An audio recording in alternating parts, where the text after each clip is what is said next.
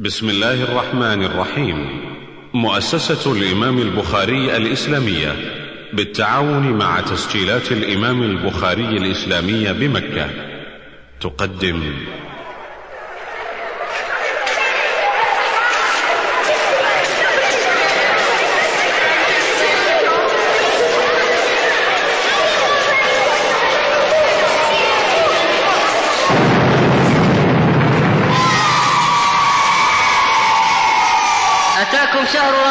شهر مبارك. فأهلا وسهلا به ومرحبا. مرحبا أهلا وسهلا بالصيام. يا حبيبا زارنا في كل عام. قد لقيناك بحب وفهم كل حب في سوى المولى حرام. فاقبل اللهم ربي صومنا ثم زدنا من عطاياك الجسام. مرحبا رمضان. مرحبا رمضان. يا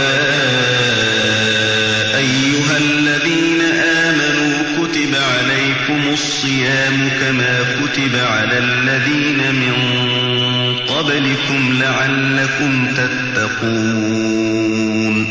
من نحن وما نحن حتى ينادينا رب السماوات والأرض ورب العالمين ورب كل شيء. إن رحمة الله قريب من المحسنين. فجدير بالمؤمن والمؤمنة المنافسة في هذا الخير والمسارعة في هذا السر الكريم إلى أنواع الطاعات. أتاكم شهر رمضان شهر مبارك. من صام رمضان إيمانا واحتسابا غفر الله له ما تقدم من ذنبه. وهذا الشهر الكريم. تفتح فيه أبواب الجنة. وتغلق فيه أبواب جهنم. وتضاعف فيه الحسنات. فيه ليلة واحدة.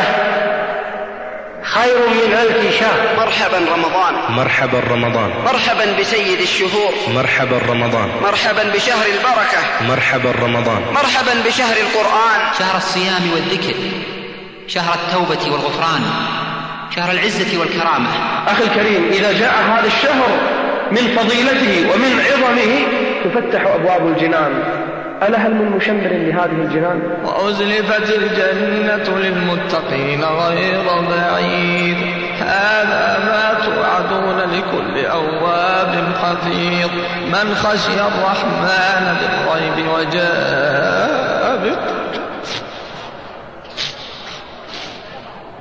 من خشي الرحمن بالغيب وجاء بقلب منيب. ادخلوها بسلام ذلك يوم الخلود. لهم ما يشاءون فيها ولدينا مزيد. كم كنت تعرف ممن صام في سلف؟ من بين أهل وجيران وإخوان. أفناهم الموت واستبقاك بعدهم حيا فما أقرب القاصي من الداني؟ إننا أيها الإخوة يجب علينا أن نتذكر اخوانا لنا كانوا معنا في العام الماضي. يصلون كما نصلي ويتصدقون كما نتصدق ويصومون كما نصوم ويعملون الخير كما نعمل.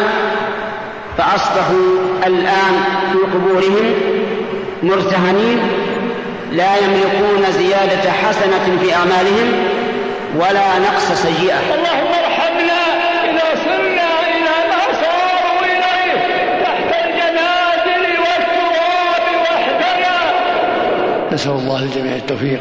نسأل الله يبلغنا وإياكم إكمال صيامه وإكمال قيامه. ونسأل الله أن يمنحنا وإياك فيه المسارعة إلى الخيرات والحذر من السيئات.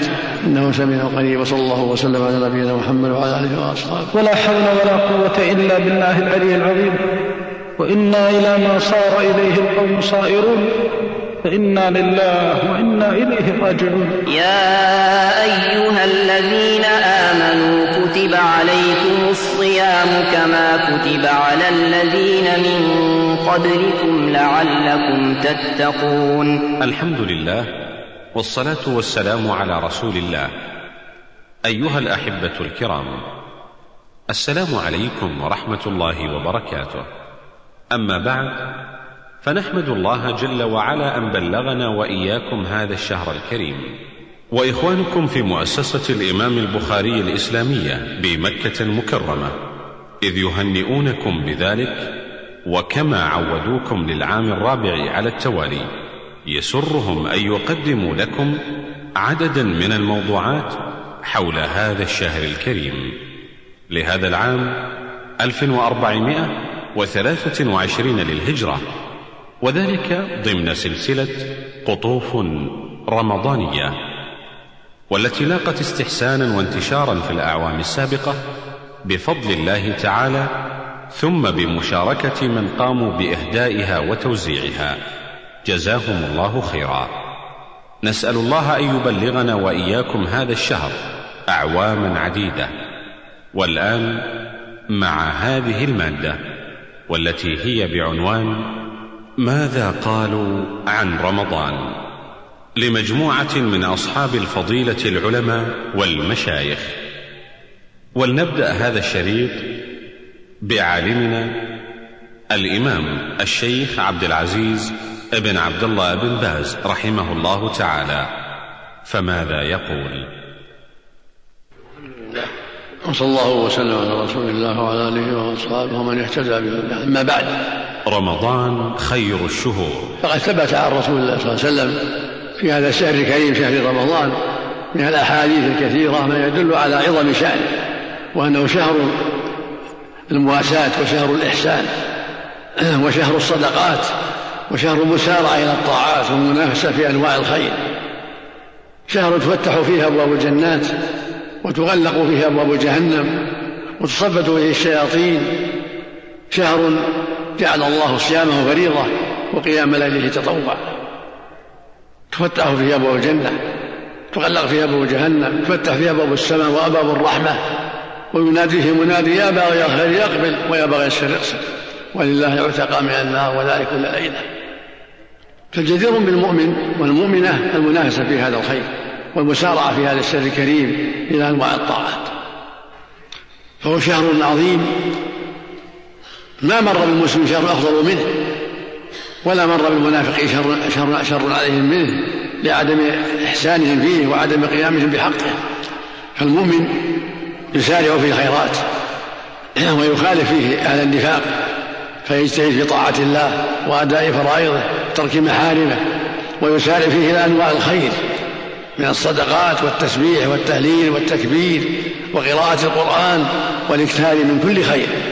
ولا سيما قراءة القرآن. هذا شهر القرآن.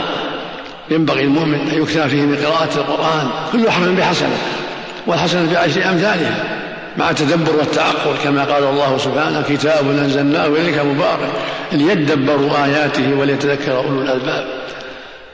قال سبحانه إن هذا القرآن يهدي للتي هي قال جل وعلا وهذا كتاب أنزلناه فاتبعوه واتقوا لعلكم ترحمون. فجدير بالمؤمن أن يعنى بهذا الكتاب العزيز القرآن وأن يتدبره ويكثر من تلاوته. وكان النبي صلى الله عليه وسلم في هذا الشهر الكريم يدارس جبرائيل القرآن الكريم كل ليلة. وفي الشهر وفي السنة الأخيرة دارسه القرآن ليلتين. ففي هذا الحث على مدرسة القرآن والعناية به والاستكثار منه.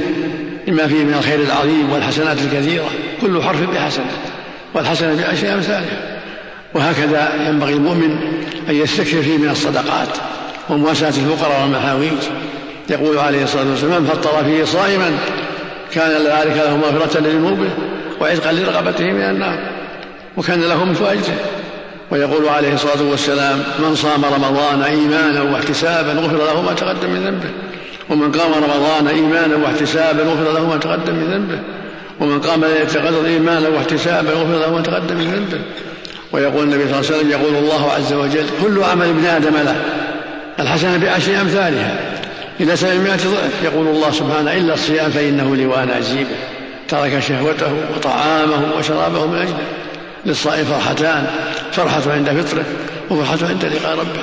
مميزات هذا الشهر الكريم. هذا الشهر الذي اختصه الله تعالى بفضائل لم تكن في غيره من الشهور اختصه الله تعالى بأن فرض صيامه على عباده وجعل هذا الصيام أحد أركان الإسلام.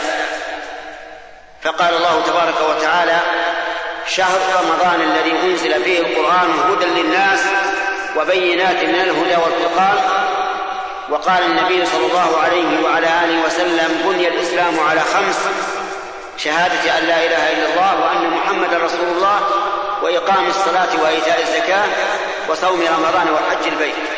مميزات هذا الشهر الكريم. وهذا الشهر فيه فضائل عظيمة. ففيه أنزل الله القرآن. شهر رمضان الذي أنزل فيه القرآن. هذه مزية له على غيره من الشهور.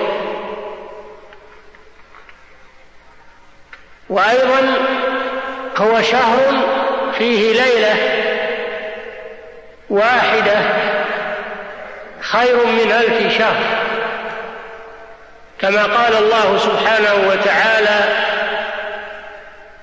إنا أنزلناه في ليلة مباركة. وقال سبحانه إنا أنزلناه في ليلة القدر. وما أدراك ما ليلة القدر. ليلة القدر خير من ألف شهر. تنزل الملائكة والروح فيها بإذن ربهم من كل أمر. سلام هي حتى مطلع الفجر. مميزات هذا الشهر الكريم. شهر تفتح فيه أبواب الجنان وتغلق فيه أبواب النيران وتصفد فيه مردة الجن والشياطين وتضاعف فيه الحسنات وينادى فيه منادي أو ينادي المنادي يا باغي الخير أقبل. ويا باغي الشر أقصر. أبعد هذه المكانة مكانة. شهر الرحمة شهر المغفرة شهر العتق من النار. نسأل الله أن يرحمنا ويغفر لنا ويعتق رقابنا من النار. بفضله وكرمه ومنه جل وعلا.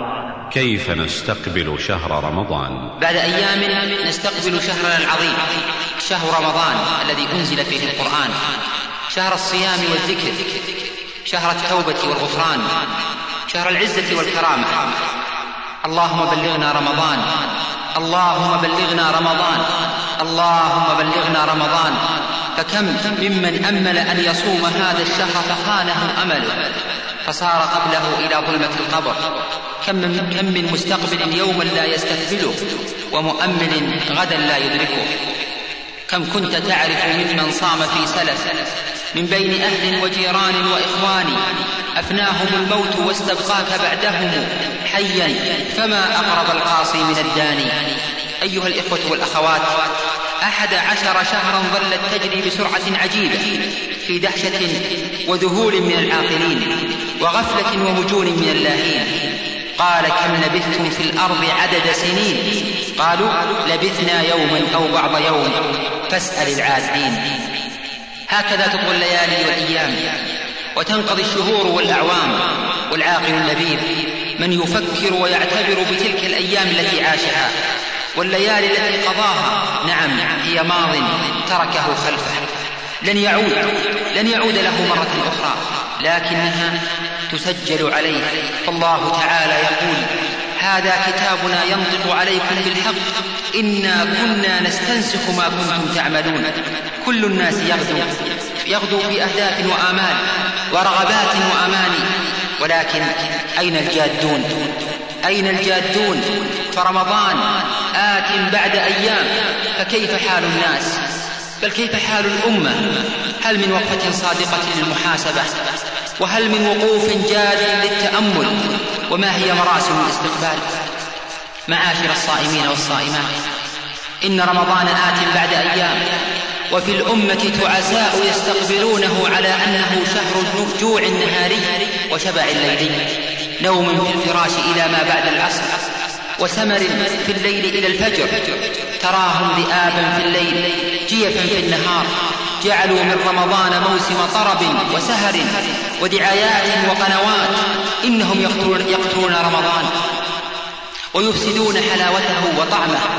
حرموا وحرموا أنفسهم وغيرهم من جمال رمضان وروعة الحياة فيه. عبادة للبدن والجسد بنزواته ولذاته وأسر للروح والعقل. مساكين هؤلاء.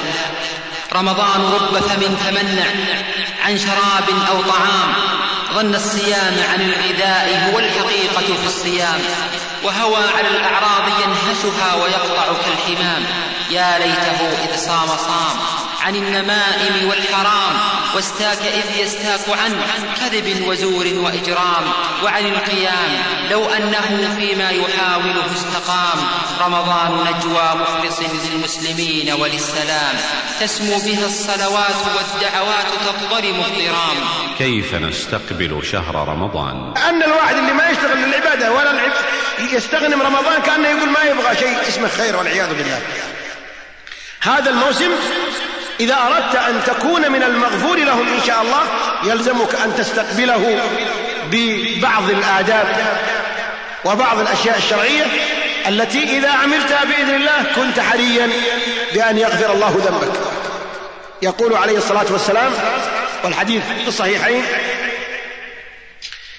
من صام رمضان إيمانا واحتسابا غفر له ما تقدم من ذنبه. إيمانا واحتسابا. هذه شرطين. ليس كل صائم يغفر له ذنبه. من صام وتوفر في صومه هذين الشرطين. الشرط الأول إيمانا. أي تصديقا بفرضيته واستسلاما لمشروعيته ورضاء لكتابته. مو يزعل لا دخل رمضان. بعض الناس إذا دخل رمضان كأنك لطمت خشمة. إيش فيك؟ قال والله يخرب البرنامج حقنا. أعوذ بالله. لا المؤمن يفرح برمضان وينشرح صدره لرمضان. ليه؟ لأنه آمن بفرضيته وأحس بمشروعيته ورضي بتقديره إيمانا. والثاني واحتسابا. أي طلبا للثواب من الله عز وجل نظير ما يقدمه من عمل صالح. ولكن يحزنك ثم يحزنك أن ترى فئات وفئاما تستقبل رمضان وتعيشه وكأنهم لا يستقبلون ركنا من أركان الإسلام. ركنا يقيم الدين من أقامه ويهدم الدين من هدمه إنهم لا يستقبلونه ولا يعيشونه. إلا باعتباره تقليدا موروثا وموسما مكررا. يت وموسما مقررا. يتكرر كل عام. يتمتعون فيه بنعيم العيش. ويتفننون فيه بألوان المطاعم. ويقطعونه بالعبث واللهو. يسرفون على بطونهم حتى تمرض. وعلى جيوبهم حتى تفرغ. ويزداد حزنك. ويشتد ألمك. حينما تسمع وترى الاستعدادات المبكرة والوعود المخزية لكثير من وسائل الإعلام. كيف تستقبل رمضان؟ وكيف تعيش أيامه ولياليه؟ وكأن وكأنهم يهيئون المسلمين ليجعلوا شهر صومهم موسم انتظار للهو مقيت وأفكار منحرفة وأهداف صغيرة. وازداد الأمر سوءا حين ظهرت في سماء المسلمين قنوات فضائية تنتسب إلى بعض الدول العربية والإسلامية وإلى ملاك عرب ومسلمين لتتنافس تنافسا غير شريف في ترفيه غير بريء وتسلية غير عفة. فضائيات وإعلام يعكر صف المتعبدين ويؤدي إلى انحراف المشاهدين والمتابعين. ما الذي دعا القوم وأي قناعات وأفكار تسربت إليهم ليجعلوا من شهر القرآن شهر الصوم والتقى والعفاف والنقاء يجعله موسم حياة لاهية وسمر عابث. شهر رمضان شهر الخير والنفحات وأمل المغفرة وتنزل الرحمات. يبث فيه الفكر الملحد والتطاول على الدين مع السلوك المنحرف واللقطات الراقصة والحركات الفاتنة. والأحوال المزرية أين هؤلاء من النداء الرمضاني؟ يا باغي الخير أقبل ويا باغي الشر أقصر ولله عتقاء من النار. كيف نستقبل شهر رمضان؟ تتطلع النفوس إلى الشهر الكريم بالازدياد من العبادة. ويقبل الناس على الله تعالى بالدعاء أن يبلغهم هذا الشهر ويستعدون لذلك بأنواع الاستعداد. ويدرسون أحكام الصيام ويتنبهون إلى مسألة عقد النية قبل قبل الفجر في أول ليلة من رمضان. العزم على الصوم عقد النية ومحله القلب ولا تلفظ فالتلفظ بدعة. ويحتاط لأن يستيقظ في جزء من الليل قبل الفجر حتى يعلم هل دخل الشهر أم لا ليكون عنده نية جازمة يدخل بها شهر رمضان. يا من عليه صيام قضاء سارع فما بقي شيء. ويا من عصى الله تب الآن وجدد التوبة. ويا معشر أصحاب الأموال أحصوا الزكاة استعدادا لإخراجها إذا كان الحول يحول في رمضان. عباد الله إن قوة الترقب لموسم العبادة يدل على قوة الإيمان. والفرح بالقدوم يدل على قوة الإيمان. وحسن الاستعداد يدل على قوة الإيمان. فيا معشر الأئمة والدعاة إلى الله بادروا بترتيب الدروس وحسن انتقاء الكتب وشحن الناس لدخول الشهر. أتاكم شهر رمضان شهر مبارك. وكان الناس يتراءون الهلال على عهد النبي صلى الله عليه وسلم. من تشوقهم وتطلعهم يتراءون الهلال. الناس عموما ليس واحد ولا اثنان. يقول في الحديث تراءى الناس الهلال. الناس يتراءون الهلال. الجود بالعلم والخلق. والقدوة أن يعد نفسه للاقتداء. ولكن يجب الحذر من جميع المعاصي. يجب الحذر من جميع المعاصي في الليل والنهار. والمشروع لك أن تحفظ وقتك في طاعة الله في تسبيح في تهليل في قراءة في ذكر في استغفار في صلاة في سائر العبادات. هذا هذا الوقت تصونه وتحرص عليه حتى لا يضيع منه شيء يكون محفوظا إما في طاعة الله وإما فيما أباح الله. تحذر أن يضيع من شيء في محارم الله.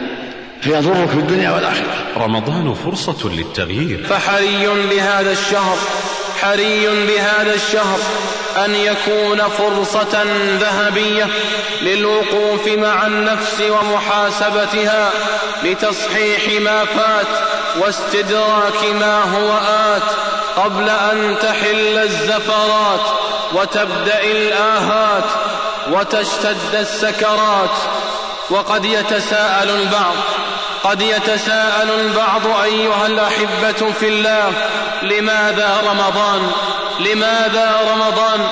ونقول لأن رمضان فرصة العمر السانحة وموسم البضاعة الرابحة والكفة الراجحة ولما حباه الله تعالى من المميزات فهو بحق مدرسة لإعداد الرجال وهو بصدق جامعة لتخريج الأبطال هنا مصنع الأبطال يصنع أمة وينفخ فيها قوة الروح والفكر ويخلع عنها كل قيد يعيقها ويعلي منار الحق والصدق والصبر.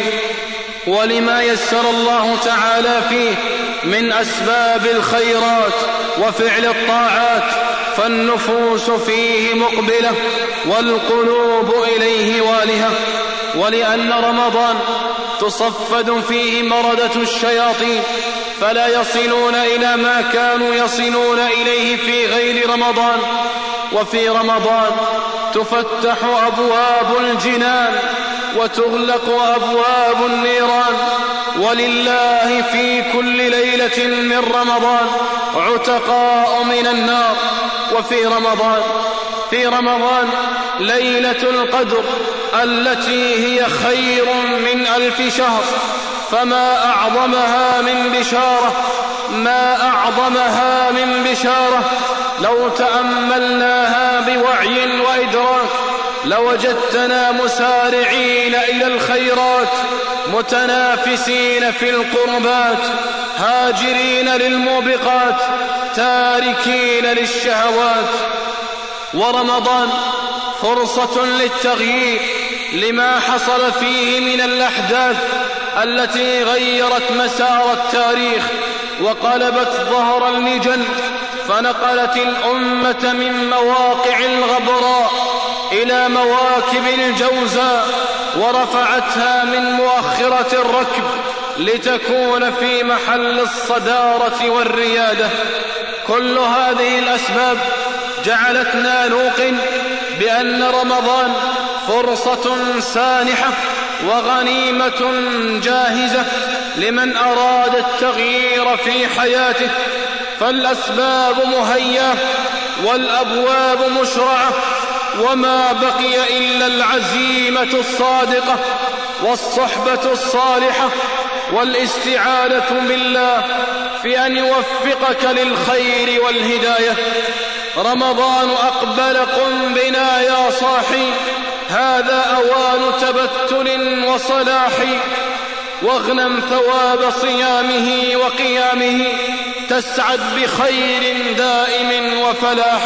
رمضان فرصة للتغيير. أبواب النيران توصد تغلق كل أبواب النيران. هل رأيت فرصة أعظم من هذه الفرصة؟ أبواب الجنان الثمانية. تسألني تقول ما وصف هذه الأبواب؟ أقول لك ما بين المصراعين مسيرة أربعين سنة. تمشي أربعين عام ما تصل إلى طرف الباب الثاني. هذا الباب يفتح. كم وكم يخرج من هذا الباب؟ يخرج من رحمات تخرج من رحمات ومن أنوار وتخرج من روائح طيبة. وكم يقبل إنسان في هذا الشهر؟ رغم أنفه ثم رغم أنفه ثم رغم أنفه من أدرك رمضان ولم يغفر له. تعس. إي والله تعس. دخل رمضان وخرج وما دامت عينه. دخل رمضان وخرج وما تاب من, من, من معصيته. دخل رمضان وخرج ولا زالت أمواله في بنوك الربا. دخل رمضان وخرج ولا زال يصر على ذلك الذنب وتلك المعصية. والذين إذا فعلوا فاحشة أو ظلموا أو ظلموا أنفسهم ذكروا الله. لا لا تقولوا لي أنك لا تذنب ولا تخدع نفسك بأنك لا ترتكب معصية. كل بني آدم خطاء. فرصتك أيها الخطاء. فرصتك أيها المذنب هذه الأيام. أبواب الجنان تفتح. أبواب النيران تغلق. شياطين الجن تصفد يا عبد الله. المردة منهم تصفد. أي فرصة أعظم من هذا؟ ينادي مناد يا باغي الخير أقبل ويا باغي الشر أقصر. أتعرف ما هذه الأيام؟ شهر رمضان الذي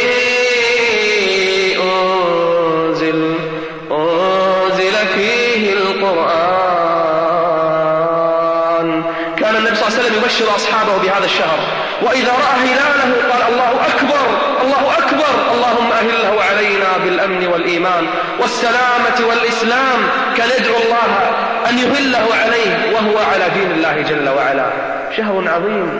أين المشمرون؟ أين المسارعون؟ تقول لي إلام من الناس من يسارع في هذا الشهر لبضاعته أن يروجها يفرح بقدومه لأن البضاعة تروج. لأن السوق يزدحم يفرح بهذا الشهر لهذه المقاصد. ومنهم لأجل المسلسلات ولأجل الأفلام ولأجل الإعلام الماجن في هذا الشهر وغيره. ومنهم من يفرح بهذا الشهر غايته ومناه الملاعب والكرة وغيرها. أما القيام فلا قيام. وبعض الناس في هذا الشهر للمعاكسات ومن الناس من يتمنى هذا الشهر. ويرجوه يوما بعد يوم. لتدمع عينه من ذلك الذنب الذي ارتكبه. ليقوم الليل. هو يعلم أنه قد يدرك رمضان وقد لا يدركه. هو يذكر أناسا وأصحابا وأصدقاء كانوا له في العام الماضي يصلون معه. أما اليوم لا نعرف عنهم إلا ذكرى إلا أماني. اسمع ماذا يقول الشاعر يا عبد الله وانتبه. يا ذا الذي ما كفاه الذنب في رجب حتى عصى ربه في شهر شعبان. لقد أضلك شهر الصوم بعدهما فلا تصيره إذا شهر عصيان. واتل القرآن وسبح فيه مجتهدا فإنه شهر تسبيح وقرآن. كم كنت تعرف ممن صام في سلف من بين أهل وجيران وإخوان؟ أفناهم الموت واستبقاك بعدهم. حيا فما أقرب القاصي من الداني فرصة. قد تدركها وقد لا. قد لا تعوض يا عبد الله. رمضان فرصة للتغيير. فاغتنموا يا عباد الله. هذا الموسم الجليل. ولعلكم اعتبرتم بمن تعرفون معكم في الأعوام الماضية وقد رحل عن الدنيا. ولو سئل أحد منهم ما الذي يريد لعبد أنه يود أن يعود ليعمل صالحا ليتقرب إلى الله جل وعلا بما يحب الله. ليتوب من ذنوبه ليكثر من الاستغفار والتوبة والإنابة إلى الله. ثم ليمثل كل واحد منا نفسه أنه قد خير. ثم يتنبه وليختر لنفسه ما ينفعها. وقد قال النبي صلى الله عليه وسلم كل الناس يغدو فبائع نفسه فمعتقها أو موبقها. كل واحد منا يبيع نفسه.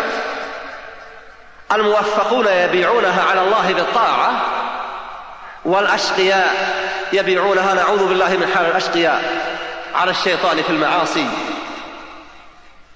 والمخالفات. هذا الشهر الكريم الذي أظلكم كان نبيكم صلى الله عليه وسلم يبشر أصحابه بقدومه وكان هو صلى الله عليه وسلم يوليه من العناية والاهتمام والجد في العمل ما لا يولي بقية الشهور. وكان يهتم بالقرآن في هذا الشهر أكثر منه في سائر الشهور. بل إن جبريل كان يدارسه القرآن في كل سنة مرة. ما عدا السنة الأخيرة آخر رمضان عاشه صلى الله عليه وسلم. فقد دارسه جبريل القرآن مرتين في شهر رمضان. لهذا القرآن العظيم اختصاص في هذا الشهر الكريم. فليظهر أثر ذلك علينا. زمننا مملوء بكثير من قاتلات الأوقات. فينبغي أن لا نجعل هذا الشهر صلة للأزمنة والشهور الماضية بأن يستغله المرء منا بقراءة ما لا ينفع واستماع ما لا ينفع أو بقراءة ما يضر واستماع ما يضر ولا ينفع. ثم ينبغي أن نخصص لمنازلنا جزءا من الوقت نقرأ فيه قرآن القرآن. وأن نقرأه بصوت يسمعه من حولنا. فإن الملائكة تحضر لاستماع تلاوة القرآن. وإذا قرأ المرء سرا فيما بينه وبين نفسه لا يكون له من الأثر ما إذا قرأ قراءة يجهر فيها يسمع من حوله. والنبي صلى الله عليه وسلم ذكر أن بيتا تقرأ فيه سورة البقرة لا يقربه الشيطان. فلنحرص على أن نجعل بيوتنا سالمة من دخول الشيطان. إلا أن للأسف أن كثيرا من البيوت فيها ما ينفر الملائكة من معاص أو صور مجسمة أو صور مرسومة. والنبي صلى الله عليه وسلم أخبر أن الملائكة لا تدخل بيتا فيه كلب أو صورة. ومن التصورات الخاطئة أن منهم من يظن أن الصيام مجرد الإمساك. عن الطعام والشراب غير مبال بما يقع فيه من المخالفات. فلا بد أن يصوم القلب لأنه ومن يؤمن بالله يهدي قلبه. وصح عنه عليه الصلاة والسلام أنه قال ألا وإن في الجسد مضغة إذا صلحت صلح الجسد كله وإذا فسدت فسد الجسد كله ألا وهي القلب لأن القلوب تمرض. بل تموت أحيانا وشفاؤها في الطاعات. إن في ذلك لذكرى لمن كان له قلب أو ألقى السمع وهو شهيد. فيفرغ قلبه من المادة الفاسدة من شركيات فاسدة ومن اعتقاد باطل ومن وساوس سيئة ومن نوايا خبيثة ومن خطرات موحشة. خسر وخاب من ضيع رمضان. نعوذ بالله من الخسران. لماذا إذا نخسر رمضان؟ سؤال يحتاج إلى إجابة. وكلنا بحاجة لهذا السؤال. ارجع إلى نفسك واسألها وكرر عليها السؤال ثم فكر بالإجابة جيدا. فأنت أعلم الناس بنفسك. قل لها يا نفس يا نفس استقيني القول لماذا تخسرين رمضان؟ ألم تعلمي فضائله ومزاياه؟ أحقا أنك تجهلين أنه شهر عظيم وأنه شهر التوبة والندم. وأنه شهر المغفرة ومحو السيئات. إنه شهر العتق من النيران. وهو موسم الخيرات. وفرصة لا تعوض. وفيه ليلة خير من ألف شهر. أيتها النفس أحقا أنك تجهلين هذه الفضائل أم أنك تتجاهلين؟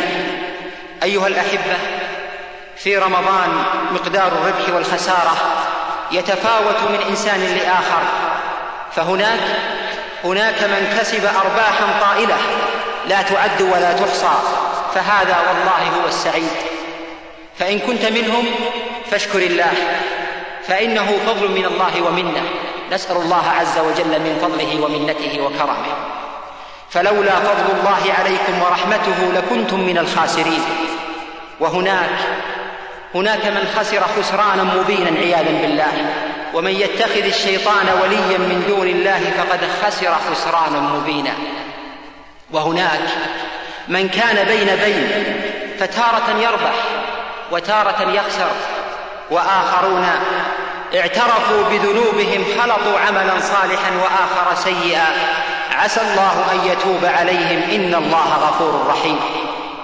أيها المحب رغم أنف امرئ أدرك رمضان فلم يغفر له. فماذا أعددت لاستقبال رمضان؟ وكيف ستقضي أيام رمضان ولياليه؟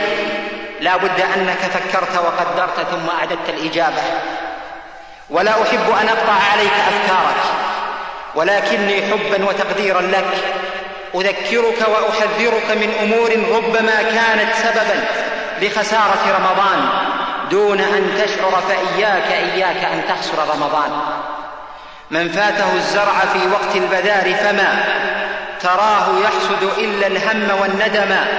طوبى لمن كانت التقوى بضاعته في شهره وبحبل الله معتصما. خسر وخاب من ضيع رمضان. أكثر الصائمين اليوم يمضون أيام صيامهم بالنوم. بالنوم. إلا من شاء الله. لأنهم يسهرون بالليل. ليالي رمضان المباركة التي ينبغي أن تعمر بالطاعة يسهرونها في غير فائدة وربما في أشياء مضرة لا سيما بعد أن ظهرت هذه الآلة التي نسأل الله تعالى أن يحجز المسلمين عنها وهي التي يسمونها الدش. فكم أفسدت من الأخلاق؟ وكم غيرت من العقيدة وكم جعلت أصغر الأولاد يتمرد على أبيه وأمه. ولهذا نصيحة لكم ألقيها بين أيديكم أواجه بها ربي وأحملكم إياه. أن لا يكون عندكم من هذه الآلة شيء. إطلاقا لأنها دمار وهلاك. واعلم أن الإنسان إذا عود نفسه على اتباع الشهوات فسوف يكون مثل الحيوان. سوف تنسلخ منه العقيدة لأن النفس تتعلق بما شاهد من هذه الشهوات فتنسلخ العقيدة من قلبه ويبقى ليس له هم. واسأل مجردا قل لهذا الذي يشاهد مثل هذه الأفلام الخليعة قاتل الله أعداءنا. قل أتحس من نفسك أنك الآن كما كنت قبل ذلك؟ سيقول لا. تعلق قلبه بما شاهد من الشهوات والمفاسد ونسي الرب. وقد قال الله تعالى ولا تطع من أغفلنا قلبه عن ذكرنا واتبع هواه وكان امره فرطا شوف من اغفلنا قلبه. ما قال من أمسكنا لسانه. عن ذكرنا. من اغفلنا قلبه. واتبع هواه وكان امره فرطا فتجد كثيرا من الناس عاكفا على هذه الآلة.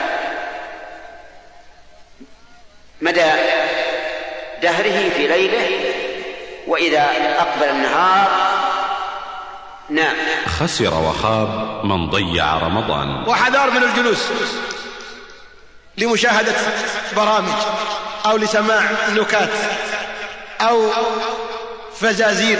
هذا شهر عبادة مو شهر فزازير ولا خرابيط. شهر قرآن. شهر رمضان الذي أنزل فيه القرآن هدى للناس وبينات من الهدى والفرقان. أما أن تقضي وقتك تتابع الفزازير والألغاز والخرابيط والضحك حتى يذهب عقلك ودينك؟ لا. طوالي شيل مصحفك وعلى المسجد. وسابق في هذا الميدان. واقرأ جزءا أو جزئين أو ثلاثة بكل حرف عشر حسنات. وتصور كم في الجزء من الحسنات. إذا كان الصفحة الواحدة فيها خمسة عشر سطر. في كل سطر أربعين حرف. في الصفحة الواحدة ستمائة حرف. بعشر حسنات ستة ألاف حسنة. في عشرين صفحة في الجزء الواحد اضرب عشرين في ستة ألاف مئة وعشرين ألف حسنة. هذا الحد الأدنى. والله يضاعف لمن يشاء. جزئين مئتين وأربعين ألف. وذاك عادة في الفزازير يضحك. خليه يجي يوم القيامة وعنده كرتون فزازير وأنت تأتي وعندك؟ ما شاء الله. قناطير من الحسنات. تصعد بها إلى أعلى درجات الجنة إن شاء الله. وفي ذلك فليتنافس المتنافسون. خسر وخاب من ضيع رمضان. إن كثيرا من الناس يتجهزون ولكن مع الأسف لا يتجهزون بالتقوى. وتزودوا فإن خير الزاد التقوى. سيأتي رمضان في إجازة. ومعنى ذلك أننا سنتوقع سهرا طويلا في الليل. والليل طويل ومعنى ذلك أن عددا من الناس سيسهرون ثم يرقدون قبل الفجر. ومعنى ذلك أن صلاة الفجر ستضيع. ستضيع.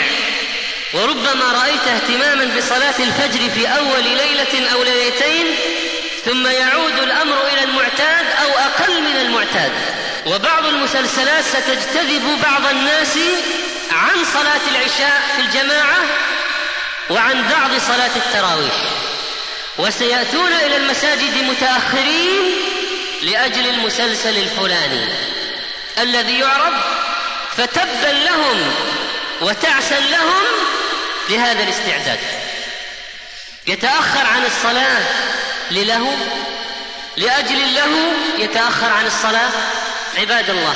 هذا الشهر مجال عظيم للطاعات والعبادات وفيه تضاعف الحسنات والأجور لأن القاعدة الشرعية أن الطاعات في الأزمنة الفاضلة مضاعفة والسيئات في الأزمنة الفاضلة مضاعفة.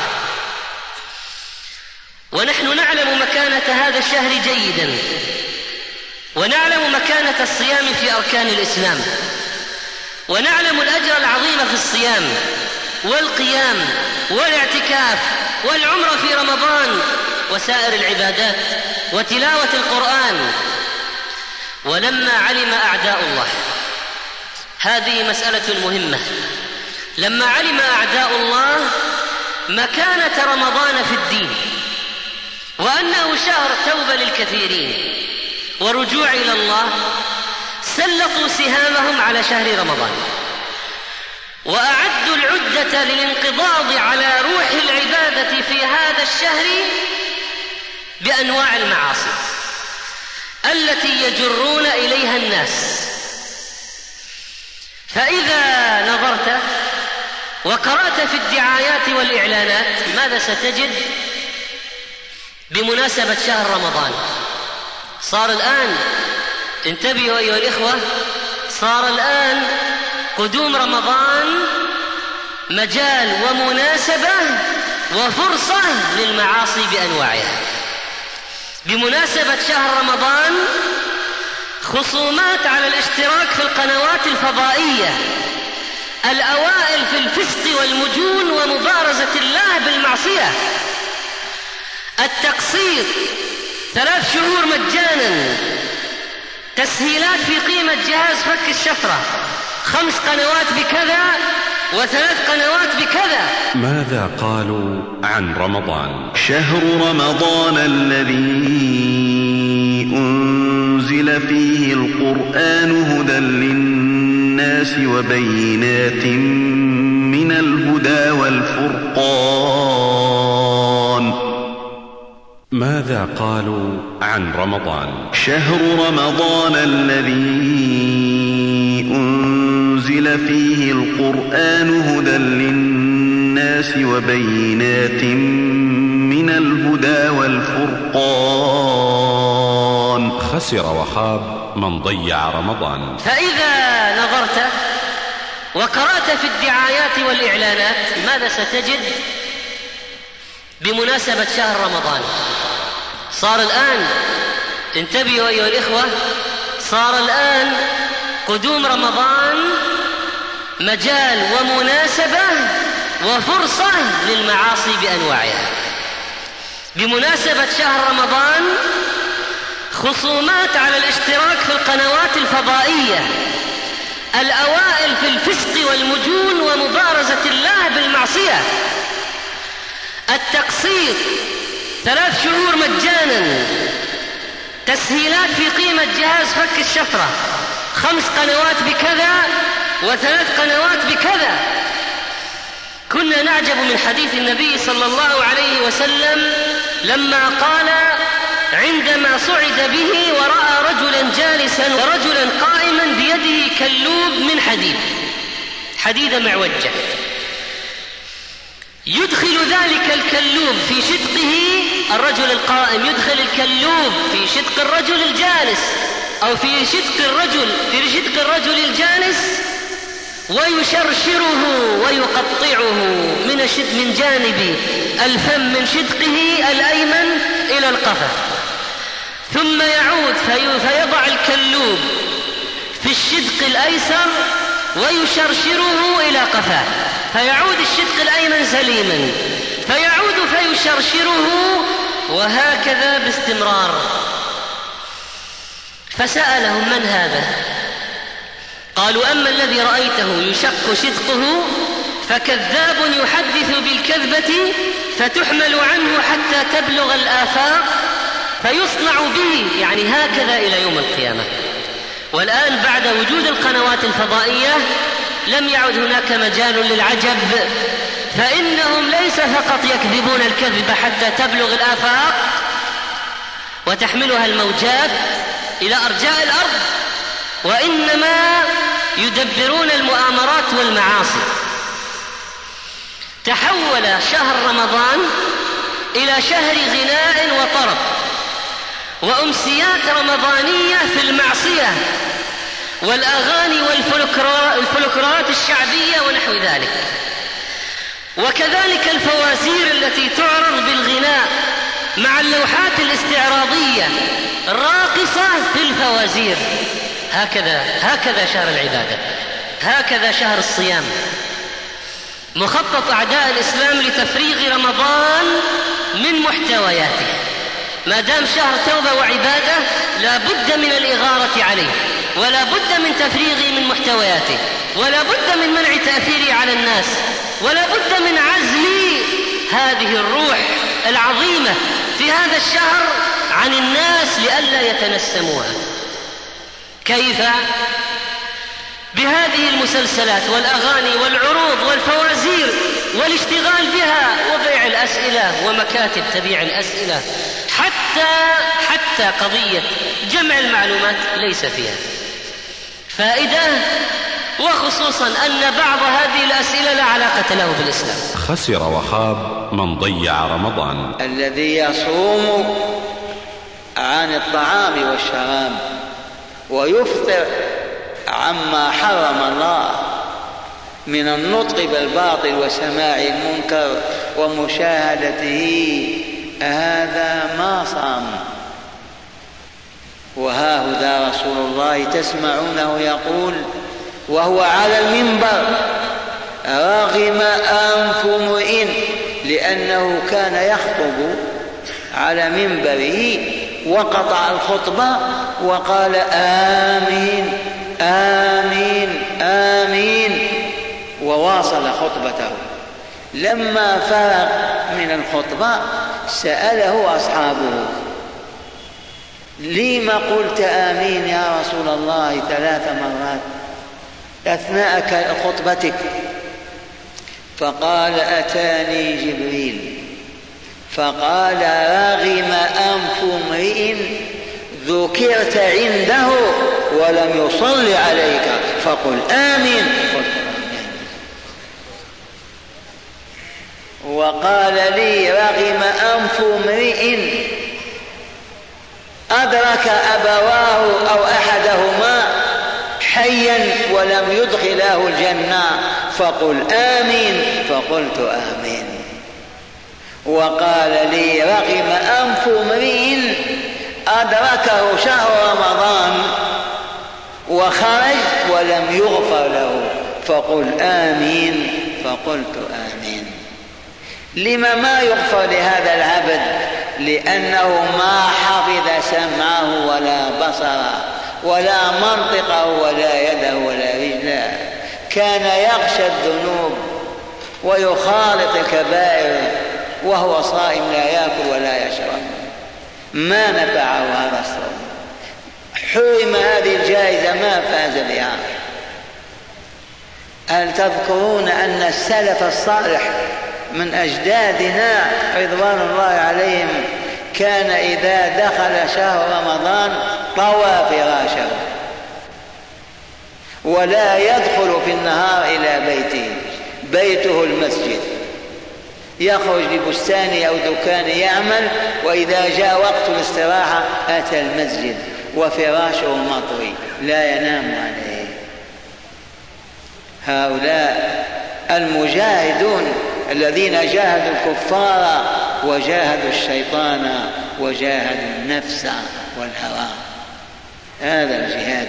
الصدقة في رمضان. شهر يزاد فيه في الرزق. من فطر فيه صائما كان له مغفرة ذنوبه وعشق رغبته من النار. هذا فضل كبير. قيل الرسول ليس كل يجد ما يفطر به الصائم لم يعطي الله إلى التاويل من فطر صائما على ملقة لبن أو تمرة أو شربة ماء. وسقى فيه صائما سقاه الله من حوله شربة لا يظمأ بعدها أبدا. ومن خفف عن ملوكه وأعتقه أعتق الله رقبته من النار. وهو شر أوله رحمة وأوسطه مغفرة واخره اسمه النار يعني يغلب على أوله الرحمة والتوفيق للمؤمنين بالعمل وعلى وسطه المغفرة لهم بسبب أعمالهم الطيبة ويغلب على آخره العتق من النار لاهل التقوى والاستقامة في هذا الشهر الكريم. فينبغي المؤمن أن يلاحظ هذه الأمور وأن يجتهد في عبارة هذا الشهر الكريم بأنواع الخير وأنواع العباده رجل وسع الله عليه بماله وحسن سمته ودماثة خلقه فهو ينفق إنفاق من لا يخشى الفقر. بحثت عنه عصرا من رمضان. توجهت إلى محلاته فلم أجده. سألت عنه فلم أجد جوابا غير أن أحد العاملين قال ربما وجدته في الجامع. دخلت الجامع فوجدت العجب. وجدت الموائد ممدودة ممدودة بالطول والعرض حتى أنك لا تجد مكانا لموضع قدميك وفيها ما لذ وطاب من أنواع المأكولات والمشروبات. بحثت عن صاحبي فوجدته يصول ويجول لحظات قبل الغروب فإذا بمئات العمالة تتوافد على الجامع من كل صوب ألفا أو يزيدون. قلت سبحان الله. في الوقت الذي انشغل أهل الأموال ببيعهم وشرائهم فعصر رمضان موسم تجاري لا يعوض أما هذا الرجل فهو في تجارة أخرى تجارة مع الله فلم يكفه أن دفع المال لتفطير الصائمين بل وقف بنفسه وعمل بيده ولم يعتذر يوم أن دعي للإنفاق في مشروع ثاني بل وفي مشروع ثالث وربما في رابع وخامس وعاشر مما لا نعلمه ولكن الله يعلمه. عندها. ذكرت حديث أبي كبشة عمرو بن سعد الانماري أنه سمع رسول الله صلى الله عليه وسلم يقول ثلاثة أقسم عليهن. وأحدثكم حديثا فاحفظوه. ما نقص مال عبد من صدقة. ما نقص مال عبد من صدقة. رواه الترمذي وقال حسن صحيح. حدثت صاحبي. والأنس والبشر على محياه يعلم الله. ما فقدت الابتسامة في وجهه يوم من الأيام. الجميع يشهد له بالفضل والإحسان. والورع وحسن الخلق وكثرة العبادة. هكذا نحسبه ولا نزكي على الله أحدا. خرجت من الجامع بصعوبة بالغة لكثرة المتوافدين من الصائمين والمساكين. خرجت وأنا أردد عند الغروب. اللهم تقبل منه. اللهم وسع عليه بماله وولده. اللهم بارك له وزده وأعطه ولا تحرمه فإن لم يكن هذا من الفائزين برمضان فمن أيها الأحبة أولئك الذين يكنزون الأموال ويقبضون أيديهم. عندها ذكرت قول الحبيب صلى الله عليه وسلم لأسماء بنت أبي بكر لا توكي فيوكي الله عليك. أي لا تمنعي ما في يدك فيقطع الله عليك مادة الرزق. وذكرت قول الملكين اللذين ينزلان في كل صباح فيقول أحدهما اللهم أعطي منفقا خلفا. ويقول الآخر اللهم أعطي ممسكا تلفا كما في الحديث المتفق عليه وذكرت قول الحق عز وجل كما في الحديث القدسي أنفق يا ابن آدم أنفق يا ابن آدم ينفق عليك وهو متفق عليه. فقلت في نفسي الموفق من وفقه الله مع علمي أن هناك من تذهب نفسه حسرات أن لو كان يملك لينفق ويتصدق ولكنه لا يجد ولكنه لا يجد أو يجد القليل القليل فينفقه مع أنه أحوج الناس إليه. وبعضهم يسمع عن هذه الفضائل فلا يجد ما يتصدق به سوى سوى الدمعة تسيل على الخدين. أن لو كان ذا مال فيتصدق عندها ذكرت قول الحق عز وجل ليس على الضعفاء ولا على المرضى ولا على الذين لا يجدون ما ينفقون حرج إذا نصحوا لله ورسوله ما على المحسنين من سبيل. والله والله غفور رحيم. ولا على الذين إذا ما أتوك لتحملهم قلت لا أجد ما أحملكم عليه. تولوا وأعينهم تفيض من الدمع. تولوا وأعينهم تفيض من الدمع حزنا ألا يجدوا ما ينفقون. اللهم اجعلنا وإياهم من الفائزين برمضان ومن عتقائك من النار. برحمتك يا رحيم يا رحمن. من استطاع أن يأخذ إلى بيته رمضان كله مسكينا أو مسكينين طول رمضان فليفعل. ورحم الله أحد إخواننا وتلاميذنا البراء. رحمة الله عليه وتغمده برحمته. كان إذا جاء رمضان أحث الأبناء والحاضرين كل واحد يأخذ معه مهاجر إلى بيته. نخرج نجد إبراهيم العجلان وراءه عشر وعشرين واحد. من المسجد إلى بيته كل ليلة. نحن نذهب بواحد باثنين وهو وراءه. أعداد. هذا إبراهيم العجلان تقمده الله برحمته. إذا فالإنفاق في هذا الشهر بل كل الصالحات حتى كناسة المسجد. كل عمل صالح في هذا الشهر يضاعف. وكل عمل فاسد يطفئ نور هذا الإيمان ويحبط عمل الصيام. الإسراف في رمضان. ألا نتقي الله عباد الله؟ ألا نخشى الله عباد الله؟ هكذا يستقبل أو هكذا يستقبل رمضان. يستقبل رمضان. انظروا الآن إلى الأسواق. هكذا يستقبل رمضان.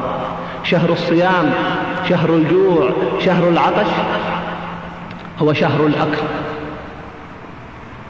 الأسواق منذ خمسة أيام وهي مكتظة بالزبائن كأن الأغذية ستقطع عنهم دهرا أو سنة أو أكثر من ذلك.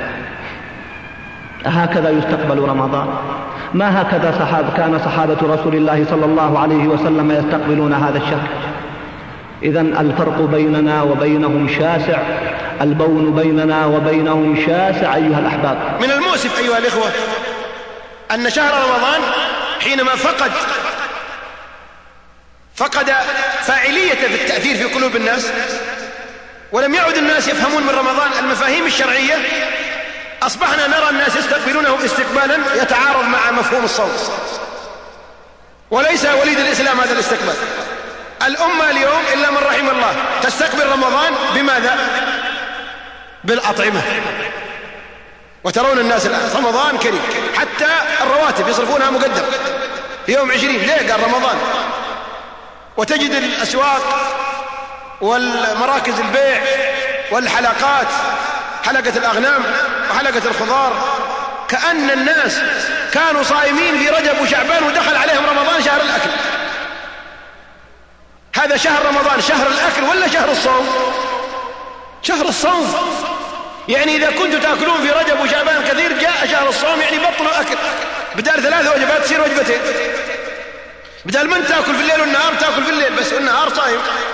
لكن انعكس المفهوم عند كثير من المسلمين فحتى يتخلصون من تلك الساعات التي صاموها في نهار رمضان يقولون ما عليه. نصوم نهار لكن والله نقعد ناكل طول الليل. هذا ليش كأنك سويت؟ بل يضيع النهار مع الليل. النهار أوله مقاضي وآخره طهي وطبخ من المرأة والرجال والخادم والولد كلهم يشتغل ومن المغرب إلى السحور أكل. في النهار للمقاضي والطبخ والليل للأكل. وضاع رمضان. حتى إن بعض النساء هداهن الله يدخل شهر رمضان ويخرج ما انتهت من قراءة القرآن مرة واحدة. لأنها مشغولة مسكينة من بعد الظهر وهي في استنفار وفي حال الطوارئ شمرت عن ساعدها وقومت أولادها وبدأت تعصر وتقطع وتطبخ وتنفخ وتشوي وتقلي. ويلا شوف حركة دائمة تشوف المطبخ تقول فيه عفاريت من كثرة من كثرة الشغل. وتستنفر حتى كافة القوى البيتية. حتى الزوج تقول لا تروح تعال ترى عندنا شغلة لك تعال. قلب السمبوسة انت وقف بس على الأذى قلب وهذا قال وانت يلا اعصر. وانت اشو وانت وانت. سبحان الله. ليش الهيصة هذه كلها؟ ليش الشغلة علشان إيش؟ علشان هذا البطن؟ هو كيس هو البطن؟ ولا معه بسيط كذا هي لما تشوف المعدة يعني شغلة بسيطة. يكفيها إذا أفطرت في رمضان على تمرات وعلى فنجان أو كوب ماء من زمزم ما الذي يحصل عندك بعد هذا؟ أما تشبع؟ والله نشبع. ونحس بأننا شبعنا وامتلأنا. لكن لماذا يرجع الإنسان ويأكل؟ بل لا يكتفي بالتمرات والماء لأنها شهوة. شهوة الأكل ما عندها أكل للحاجة. أكل للتلذذ والتمتع. ولذا يرهق الرجل والمرأة والبنت والولد معدته في الإفطار بما, بما يتعب معدة جمل. إذا كان الفطور أربعين حبة سمبوسة. أربعين لكل واحد. ومثلها لقمة وأربعة أو خمسة أكواب عصير. ودلة قهوة. وصحن تمر. هذه إيش هذا قلابي ما عدا بطن هذا هذا بس الفطور. وتقام الصلاة في المساجد ويركع الإمام الركعة الأولى والثانية وتجده من هناك يجي غارة يطامر. إن إيش فيك؟ قال أبغى الحق الصلاة. وش اللي يشغلك عن الصلاة؟ قال الفطور. الفطور يا أخي هذا ليس هذا فطور. الفطور في السنة تمرات تمرات أو رطبات الأفضل. طبعا رطب. إن لم يجد رطب تمرات. ما في هذا ولا ذاك. ماء حسى حسوات من الماء. هذا هو الفطور السنة. وهو الفطور الذي حتى الأطباء الآن يقررونه. لأن المعدة إذا جلست فترة طويلة من الأكل يحصل عندها خمول في أداء وظيفة الهضم. فإذا أردت أن تشغلها عشان تهضم لابد من عملية إحماء. يعني تحريك لها علشان تستطيع أنها تقوم. تشوفون الآن اللاعب الاحتياطي إذا أرادوا يدخلونه في المباراة إيش يسوون به يقولون سوي تسخين. فتشوفون ينط ليش؟ علشان لا ينزل الميدان إلا وهو مسخن جاهز. لكن لو نزل الميدان وهو كان جالس على مدرجات الاحتياطي وجلس طوالي وأخذ الكرة ونزل ماذا يحصل عنده؟ يحصل عنده تمزق عضلي. ليه؟ لأنه أتعب العضلة قبل أن يشغلها ويسخنها. كذلك المعدة. كانت واقفة على المدرج. 12 أكل الطعام إذا جيت تكبسها من يوم تفطر بأربعين حبة سمبوسة. تتوقف عن الهضم ويحصل عندها تمزق. ويعاني أصحاب هذا الوجبة وجبة الفطور الجامدة من آلام الهضم من أول رمضان. وإذا جئت إلى المستشفيات تجد أكداس الناس في الليل. كل واحد يشكي بطنه. غرفة العيون ما فيها. دكتور العيون قاعد يقرأ ما عنده أحد. وطبيب الأذن والأنف والحنجرة ما عنده أحد. والكسور والعظام ما عنده أحد. لكن طبيب الباطنية الله المستعان. ولهذا يجندون أكبر عدد ممكن من الأطباء في رمضان. وكل واحد يدخل يقول يا دكتور بطني بطني بطنك من إيدك الله أكبر عليك. وقف يدك يسلم بطنك. وبعضهم يتناول كل هذه الأطعمة ثم يذهب إلى السوق أو الصيدليات. يقول أبغى شيء يهضم الطعام. ليش يهضمه قال والله مليان؟ طيب من اللي قال تملى بطنك خليه في الثلاجة وخليه في السفرة. تدحس ثم تقول هضم. هذه مصيبة عليك يا أخي. أجل شهر رمضان أيها الإخوة. هو شهر صيام ولا شهر أكل؟ شهر صيام. لكن ما الذي يفعله, يفعله الناس اليوم؟ اعتبروه شهر أكل. هل الله عز وجل يريد منا أن يمنعنا من الطعام والشراب فيمنعنا فضله؟ هل يضيق علينا؟ لا والله ما أراد هذا. أراد أن ندع قول الزور والعمل به والجهل. ولهذا قال النبي صلى الله عليه وسلم إذا كان يوم صوم أحدكم فلا يسخط ولا يرفض وإن سابه أحد أو قاتله فليقل إني صائم. فلا حتى لو أن أحد من الناس سبه ورفع صوته عليه أو مسكه قاتله لا ترد عليه. لا ترد عليه. إيش أعمل؟ أقول إيش؟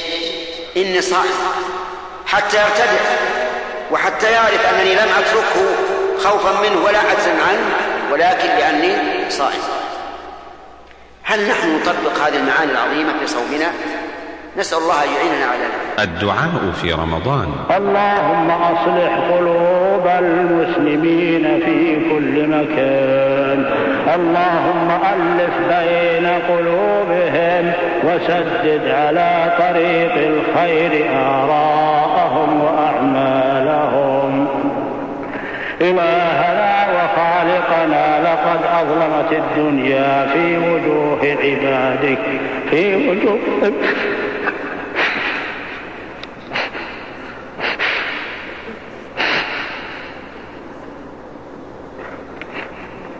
لقد ظلمت الدنيا في وجوه عبادك في البوس يهوى الهرسك وضاقت عليهم الأرض بما رحبت وجاءهم الخوف من كل مكان. اللهم أمن روعهم واقهر عدوهم وثبت عزائمهم وانصرهم واجمع لهم قلوب من ينصر الحق. اللهم إليك المفزع وبك الرجاء. اللهم اجب دعاءنا وارفع القهر والظلم عن إخواننا وشكل شمل أعدائنا واعدائهم وقهرهم بقوتك وبطشك يا حي يا قيوم. الدعاء في رمضان. شهر الدعاء وللصائم دعوة لا ترد. يا عبد الله أتعرف متى هي الدعوة؟ قال بعض أهل العلم إنها قبل الإفطار. قبل الإفطار فاستعد يا عبد الله قبل أن يؤذن المؤذن لغروب شمس يوم في نهر رمضان أن ترفع يديك إلى الله وتستقبل القبلة وتدعو الله جل وعلا أن يقبل صومك وأن يوثقك من النار وأن يغفر ذنوبك. فادعو الله فإن لكل صائم دعوة مستجابة. وإذا سألك عبادي أني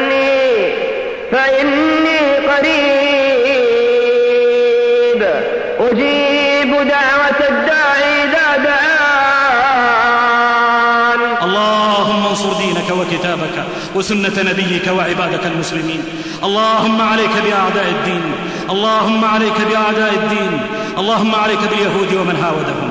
اللهم عليك بالنصارى ومن ناصرهم. والمنافقين ومن وافقهم. والمشركين ومن شاركهم. والشيوعيين ومن شايعهم. اللهم عليك بجميع أعداء الدين. اللهم فرق جمعهم. اللهم فرق جمعهم. اللهم شتت شملهم. اللهم اجعل الدائرة عليهم. اللهم أذق بعضهم بأس بعض.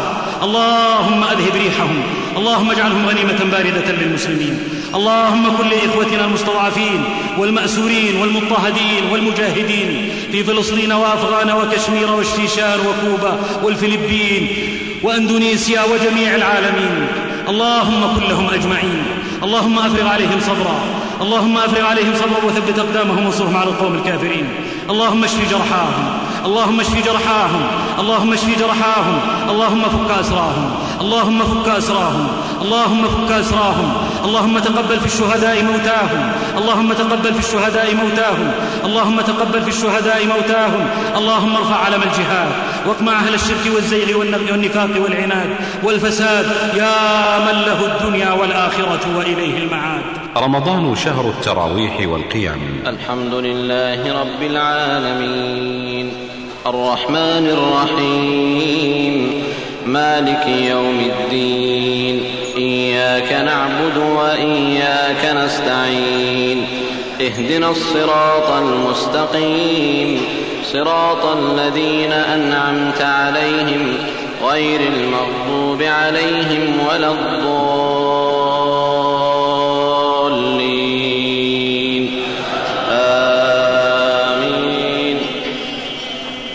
تصلي التراويح والقيام فتسمع آيات القرآن وتسمع الخنين والبكاء ينبعث في جنبات المسجد فيسجد, فيسجد المصلون فإذا بأزيز كأزيز المرجل ينبعث من الصدور غلبهم خوف الله وخشيته فوجلت القلوب فوجلت القلوب وذرفت العيون عندها ذكرت قول الرسول صلى الله عليه وسلم لا يلج النار رجل بكى من خشية الله لا يلج النار رجل بكى من خشية الله حتى يعود اللبن في الضرع.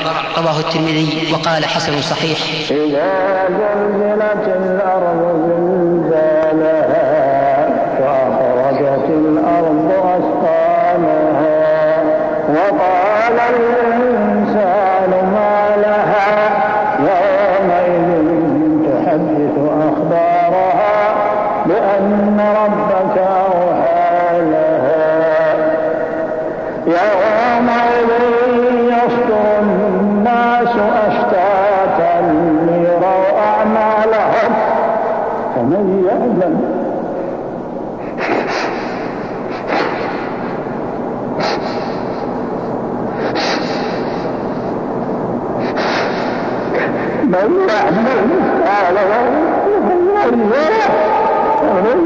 مثقال ذرة في صلاة القيام وفي ثلث الليل الأخير يركعون ويسجدون ويدعون ويتضرعون يبكون ويتأثرون.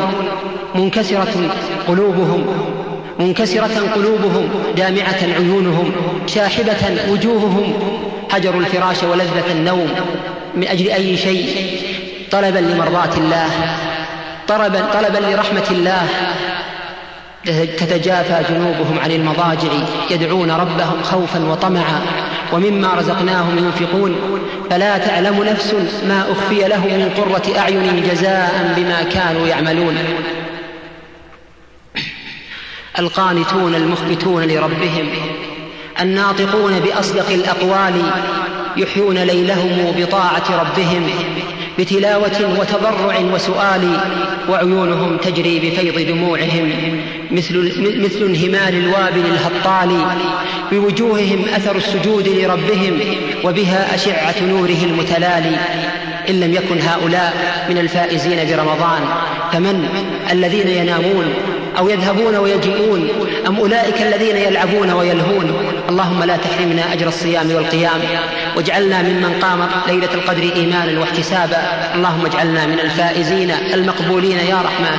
رمضان والقنوات الفضائية. قل للمؤمنين يغضوا من أبصارهم ويحفظوا فروجهم. قل للمؤمنين يغضوا من أبصارهم ويحفظوا فروجهم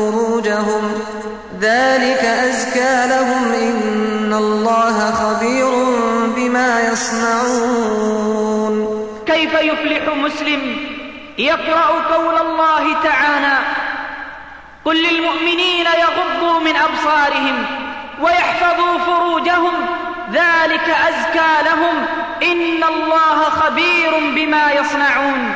وقل للمؤمنات يغضضن من أبصارهن ويحفظن فروجهن. يقرأ تلك الآيات ثم لا يبالي بعدها أن ينظر إلى محارم الله وإلى النساء الأجانب وينتهك حرمات الله سواء كان ذلك النظر مباشرة أو في صورة تصف الجمال وتبرزه على صفحة مجلة أو على شاشة.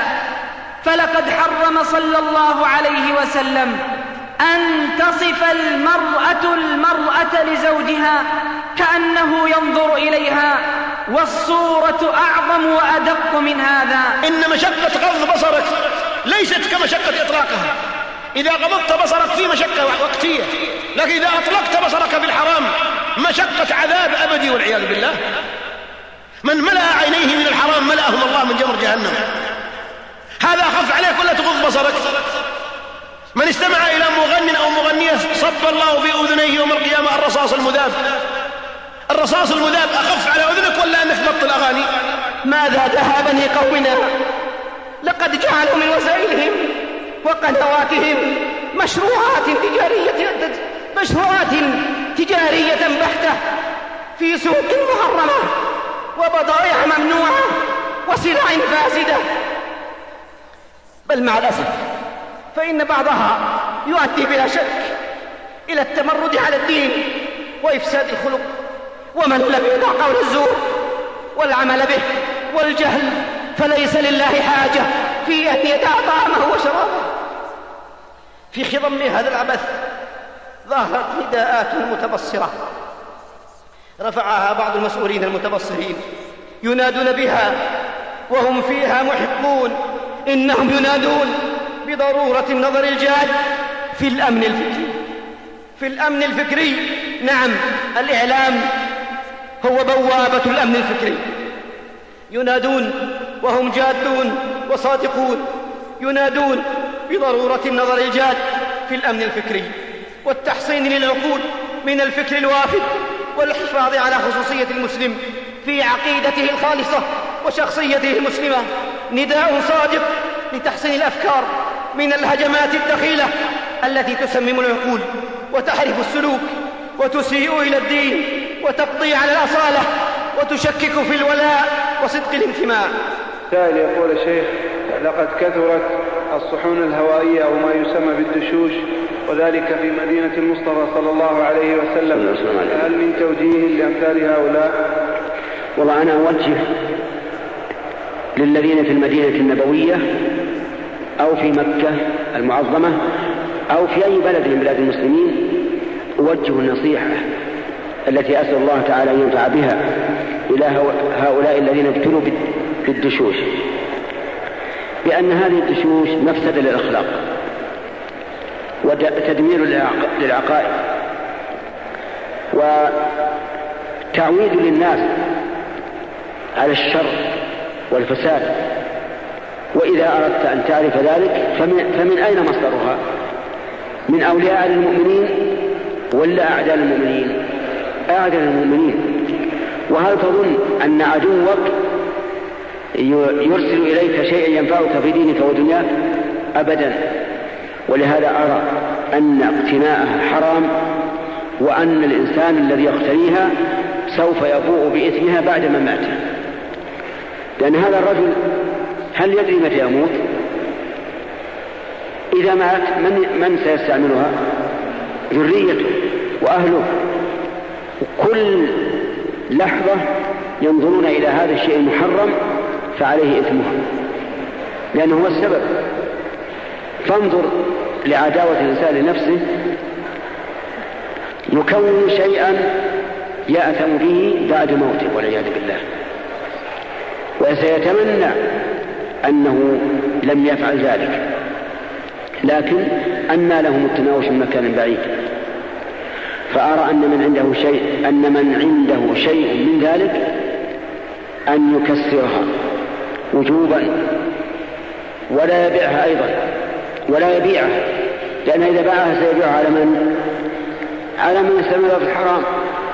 فيكون ذلك داخلا في قول الله تعالى ولا تعاونوا على الإثم والعدوان هذه نصيحة ومن أراد أن يعرف مدى ضررها فلينظر إلى الصبيان كيف تلقوا منها وماذا تلقوا منها. كل شر كل بلاء. إذا أكرر النصيحة في هذا المسجد المبارك لإخواننا الذين ابتلوا بها أن يتوبوا إلى الله وأن يكسروها. وليعلموا أنهم إذا فعلوا ذلك لله فسيجدون لذة في قلوبهم من الإيمان بالله عز وجل وطاعته. أسأل الله لنا ولكم الحماية مما يسوء. رمضان عبادة وليس عادة. العادة عند بعض الناس تجعل الشهر يحل عليهم دون استعداد وآخرون والعياذ بالله نعم هم لم يقرروا أن يفطروا ولم يقرروا أن ينتهكوا حرمة الشهر لكنهم لعادتهم في لهوهم وغفلاتهم يدخل عليهم الشهر على سوء استقبال منهم وعلى غير استبشار منهم ومثل أولئك أيها الأحبة لا يؤجرون ولو صاموا. لأن من شرط قبول العبادة أن تكون محبا لها متذللا لله فيها. أما الذين يسخطون العبادة ويكرهونها فلا يقبل الله منهم فيها صرفا ولا عدلا. إن أناسا يزكون وهم ساخطون فلا يقبل الله منهم دينارا ولا درهما. وإن أناسا يصومون وهم ساخطون فلا يكتب لهم من صيامهم إلا الجوع والظمأ.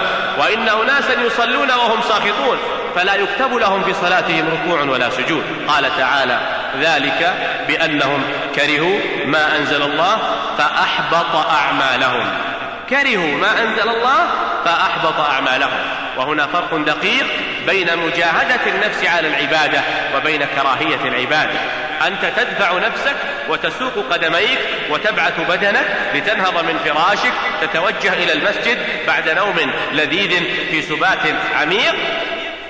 هذه مجاهدة لكن لا يعني ذلك أن مجاهدتك نفسك كراهية للعبادة ذاتها لكن أقواما يكرهون العبادة ومثل أولئك لا يقبل الله منهم فيها صرفا ولا عدلا إذا أن شرط القبول فيها التذلل والمحبة كما قال ابن القيم رحمه الله في نونيته وعبادة الرحمن غاية حبه مع ذل عابده هما قطبان القطبان العظيمان اللذان يدور عليهما فلك العبادة الحب والتذلل. مسائل فقهية عن رمضان. أحسن الله إليك يا شيخ. آه الذي الذي يأكل الربا في شهر رمضان؟ ما؟ الربا محرم في رمضان في رمضان وفي غيره. يحرم أكل الربا في رمضان وفي غيره. الصيام مقبول؟ يرجع لها قبول لكن طيب. على على خطر. طيب على خطر من المعاصي. إيه طيب آه في في أوروبا في بعض المحلات هم مسلمين ففي نفس رمضان يبيعون الخمر ويبيعون لحم الخنزير. يجب الحد ينكر عليهم يعلمون إن هذا محرم ومنكر حتى يتعلموا ويستفيدوا. بس ما يدخل في الصيام لا لا الصيام ينجرح لكن ما يبطل. ما يبطل الصيام إلا بالمفطرات بارك الله لكن كونه يتعاطى المعاصي المعاصي تنقص الصيام تنقص الثواب تنقص الأجر. أحسن الله إليك يا شيخ. بالنسبة للمرأة إذا كانت في جوار المسجد هل لها تصلي مع الإمام؟ أحسن الله إليك. إذا كانت تسمع الصوت. لا لا تصلي في المسجد. تصلي في بيتها وحدها. لا تقدر إذا كان في المسجد في البيت لا. أما إذا كانت في المسجد أو ترى الإمام أو المأمومين لا بأس. إذا كان البيت تابعا للمسجد مثلا بيت بيت المعدن أو بيت الإمام ملتصق مع المسجد. ولو ولو اذا كان ما ترى الإمام والمأموم لا. والأفضل أن تصلي في بيتها صلاة في بيتها أفضل نعم. أحسن إليك لو صلاة في النساء في بيوتهن أفضل نعم. أحسن إليك لو كانوا مجموعة مع بعض يعني مثلا النساء في بيتهم يصلون مع بعض ولا كل واحدة تصلي وحده احسن الأمر واسع. إن صلوا جميعا وأمة واحدة من طيب تعلمون وتقرا القرآن يستمعون يستفيدون. ويصلي كل واحد وحده هذا أمر واسع الله إليك يا شيخ. بالنسبة إن كان هذا الشيء إن كان داخل المسجد ولكن في حاجز بينه وبين الرجال هل يجوز؟ نعم إذا كان المسجد إذا كان المسجد لا بأس. تسمع الصوت؟ لا بأس. لا بأس. مثل مثل خراب المساجد. نعم. توسع في الحرم. جزاك الله خيرا. نعم. توسع في الحرم. تبع يصلوا فيها تبع الإمام. لانها أدخلت الحرم تبع الإمام لا بأس. السلام عليكم. السلام ورحمة الله. نعم. أحسن الله إليك يا شيخ. قبل الفطور أي. يتوجه كثير من الصائمين إلى السنة ويدعون. أي. صفة يومية وكل يوم يعني قبل الفطور بشوية بدقيقة دقيقتين يتوجه هذا؟ لكن على على وجه جماعي ولا شلون؟ لا على وجه كل واحد بحاله يتوجه. ما في شيء إن شاء الله ما في شيء. يعني قبل الفطور بشوية. ما في شيء لكن ما ينبغي أن يتخذون هذا سنة. ليس لا، يعني بس دائما لأن الرسول لأني ما أعرف أن الرسول عليه الصلاة والسلام كان إذا أراد الإفطار فعل ذلك. لكن ورد أن الصائم له دعوة عند فطره إذا فرد خير. أفهمت؟ فهمت؟ جزاك الله خير. الأحسن أن لا يتخذوها راتبة. لأن كثير من الحرم يصلحونها. أقول الأحسن أن لا يتخذوها راتبة. لأنني لا أعرف أن الرسول صلى الله عليه وسلم كان إذا أراد الإفطار توجه إلى القبلة ودعا إنما الدعاء يكون خلال اليوم كله يعني. الدعاء عند الرسول طيب. بس ليس براتبة ها؟ ليس براتبة إذا براتبة إيه. أحسن الله إليك. فضيلة الشيخ بالنسبة للبخاخ الذي يستعمله مرضى الربو أيضا يستفسرون عن حكمه يا شيخ؟ الذي نرى أن هذا الذي يستعمل الربو نوعان النوع الأول آه، لبسات. تنطلق من الآلة التي في يده ثم تنفجر في الفم وينزل منها إلى المائدة هذا لا يجوز إلا عند الضرورة فيجوز ويفطر ويقضي يوما مكانه. وفي هذه الحال إذا أفطر فهو أن يأكل ويشرب بقية يومه لأن الصوم الآن ليس واجبا عليه. والنوع الثاني هواء غاز لا يصل إلى المائدة هذا لا يفطر لأنه ليس أكلا ولا شربا وليس له جرم يصل إلى المائدة فلا يكون مفطرا نعم. أحسن الله إليكم. من حافظ على الصلوات في رمضان وعلى الصلوات الخمس في أوقاتها ولكنه لم يصلي التراويح ولا التهجد هل عليه شيء في ذلك؟ ليس عليه شيء. إذا قام الواجب فليس عليه شيء. لكنه حرم نفسه خيرا كثيرا لأن هذا الشهر شهر عمل عمل صالح وموسم وموسم رابح.